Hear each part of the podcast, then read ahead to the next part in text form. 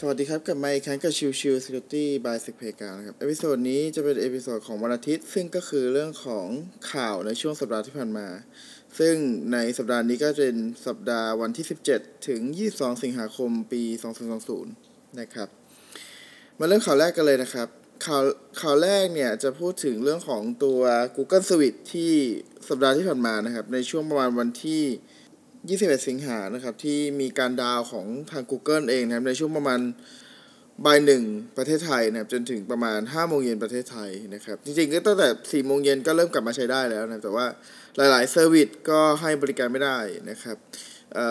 สิ่งที่ได้กระทบหลักก็คือเรื่องของ Gmail นะครับชื่อ Gmail เนี่ยเป็น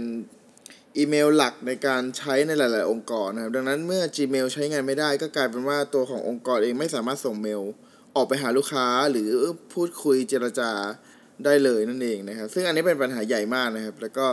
ทาง Google เองก็รีบออกมาแก้ไขทำการแก้ไข ถ้าผมจะไม่ผิดน่าจะเสร็จไปพนานประมาณสักชั่วโมงหนึ่งอะไรประมาณนี้นะครับที่ที่กลับมาแต่ว่าถ้าเป็นเอ่อ Google Cloud Service เนี่ยดาวไปถึงประมาณ5โมงเย็นเลยทีเดียว ก็ถือว่าเป็นการดาวที่ยาวนานอยู่เหมือนกันนะครับ ซึ่งมัน ประจวบเหมาะกับตอนที่ในเรื่องของ Google นะครับได้ทำการฟิกช่องโหว่ในตัวของ Gmail นะครับในช่วงประมาณวันที่ 21 นั่นแหละนะครับคือวันศุกร์ที่ผ่านมานะครับโดยตัวของช่องโหว่ที่ทาง Google Fix เนี่ยเป็นช่องโหว่ที่ Attacker เนี่ยสามารถทำการปลอมเป็นอีเมลของใครก็ได้ที่ใช้ G Suite นะครับ โดยตัวของรายละเอียดเนี่ยเดี๋ยวผมจะมาพูดอีกทีหนึ่งนะครับ เพราะว่ามันจะเกี่ยวข้องกับตัวของ SPF หรือก็คือ Sender Policy Framework กับ DMARC นะครับ ก็คือ Domain Based Message Authentication Reporting and Conformance นะครับ ซึ่งตัวนี้ถ้าพูดไปเนี่ยอาจจะไม่รู้เรื่องได้นะครับ ดังนั้นเนี่ยเดี๋ยวขอไปเรียบเรียงตัวของ SPF กับ DMARC ก่อนแล้วก็เดี๋ยวค่อยมาเล่าให้ฟังกันอีกทีหนึ่งนะครับ โดยในเรื่องของการดาวน์โหลดที่เกิดขึ้นนะครับทางของ Google เองยังไม่มีการออกมาประกาศนะครับ ว่าเฮ้ยไอจริง ๆ แล้วเนี่ยผลกระทบที่มันเกิดขึ้นตรงนี้เนี่ยมันเกิดจากอะไรกันแน่นะครับ คืออาจจะเป็นเกิดจากการฟิกช่องโหว่ของตัว Gmail จริง ๆ หรือเปล่า หรือว่าเป็นส่วนอื่นกันแน่นะครับ ซึ่งก็ต้องรอดูกันต่อไป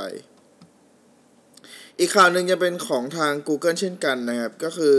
ทาง Google เนี่ยเตรียมยกระดับตัวความปลอดภัยของ Chrome มากขึ้นอีกระดับหนึ่งนะครับ โดย จะเป็นการพูดถึง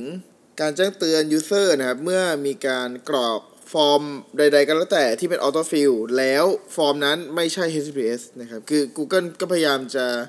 กันเรื่องของ mail เรื่องเต็มที่นะครับ ก็ถือว่าเป็นอีกความพยายามหนึ่งของตัวของ Google ที่จะช่วยยกระดับความปลอดภัยในระดับที่เป็นฝั่งของ Client นะครับ ซึ่งก็ต้องรอดูกันต่อไปว่าไอตัวเวอร์ชันดังกล่าวเนี่ย มันจะออกมาเมื่อไหร่นะครับ ข่าวต่อมานะครับ ก็ยังอยู่ที่ Google อยู่เหมือนเดิมนะครับ มีทาง Google เองเนี่ยประกาศฟีเจอร์ใหม่ ที่จะจัดการเรื่องของตัว URL spoofing นะครับ ซึ่งก็จะเป็นฟีเจอร์ใหม่ที่จะออกในเวอร์ชัน 86 นะครับ โดยตัวของฟีเจอร์ตัวนี้เนี่ย จะเป็นการที่ Google นั้นนะครับ เอ่อ Chrome ขออภัย ตัว Chrome นั้นนะครับ จะโชว์ URL เพียงแค่ตัว domain name นะครับ เพื่อให้เห็นว่า เฮ้ย ตัวของ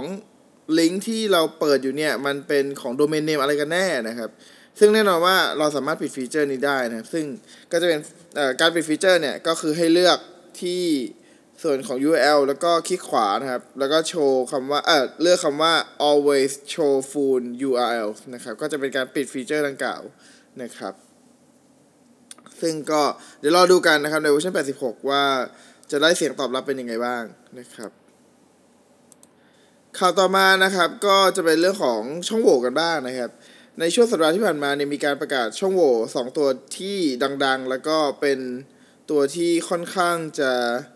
รุนแรงนะครับก็คือ 1 คือ Jenkins นะครับ2คือ Apache นะครับถ้าเป็นส่วนของ Apache เนี่ยจะเป็นช่องโหว่ในตัวของ Apache Struts เวอร์ชัน2.0 ถึง 2.5.20 นะครับ ซึ่งเป็นช่องโหว่เนี่ยก็คือการ inject ตัว Object Graph Navigation Language Injection นะครับซึ่งก็พูดง่ายก็คือทำ Remote Code Execution ได้โดยการทำ inject ตัว template เข้าไปนะครับ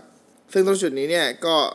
หากใครใช้อยู่ก็แนะนำให้ทำการปิดช่องโหว่นะครับ คือทำการ patching ซะนะครับ เพื่อจะให้ป้องกันในตัวของช่องโหว่ตรงนี้นะครับ อีกข่าวหนึ่งก็คือเรื่องของเจงกินถูกไหมก็คือเจงกินเนี่ยมันมีช่องโหว่ ระดับคริติคอลนะครับ ก็คือ CVE 2019-17638นะครับ ก็จะเป็นช่องโหว่ที่เป็นเรื่องของ response header ที่กลับมาจากตัวของทาง Jetty นะครับ ซึ่งเป็นโมดูลหนึ่งของตัว Jenkins เองเนี่ยมีการทำงานที่ผิดพลาดในการตรวจสอบ Input ที่เข้ามานะครับ ดังนั้นเนี่ย ตัวของผลกระทบที่มันเกิดขึ้นเนี่ยก็คือมีการแสดงผลค่าข้อมูลต่างๆ ที่ เป็นข้อมูลสำคัญ เช่น authentication cookie หรืออะไรพวกนี้เป็นต้นนะครับ ซึ่งดังนั้นเนี่ยกลายเป็นว่า attacker อาจจะสามารถขโมยคุกกี้ของเหยื่อได้เลยนั่นเองนะครับ โดยตัวช่องโหว่ดังกล่าวนะครับ กระทบกับตัว Jenkins เวอร์ชัน2.224 ถึงเวอร์ชัน2.242 แล้วก็เวอร์ชัน Jenkins ที่เป็น LTS เวอร์ชัน2.222.1 ถึง 2.235.4 นะครับ ซึ่งก็แนะนำให้ทำการอัปเดตทั้งเป็นเวอร์ชัน2.4เอ่อ2.243 กับ 2.235.5 เพื่อจะแก้ไขช่องโหว่เหล่านี้นะครับ ซึ่งก็ใครใช้เจงกินอยู่ก็แนะนำให้รีบทำการแพทนะครับโอเคอันนี้อีกอันข่าวหนึ่งนะครับในช่วงสัปดาห์ที่ผ่านมามีการทำงานวิจัยนะครับ เกี่ยวกับเรื่องของ ช่องโหว่ในมาแวร์ที่ชื่อว่า Emotet นะครับ คือ Emotet เนี่ยเป็นมาแวร์ที่แพร่กระจายจำนวนมากระระดับโลกนะครับทางเจมส์ควินส์นะครับจาก Binary Defense เนี่ยได้ออกมาเปิดเผยว่าตัวของ Emotet เนี่ยมันมีช่องโหว่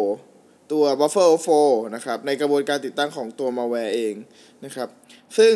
ตัวของเจมส์ควินเนี่ยก็เลยทำการโจมตี โดยวิธีการโจมตีครับก็คือ เขาวิเคราะห์แล้วว่าตัวของทาง i m m o t e เนี่ย ปกติมันจะใช้ PowerShell ในการเข้าไปแก้ไขค่าตัว legacy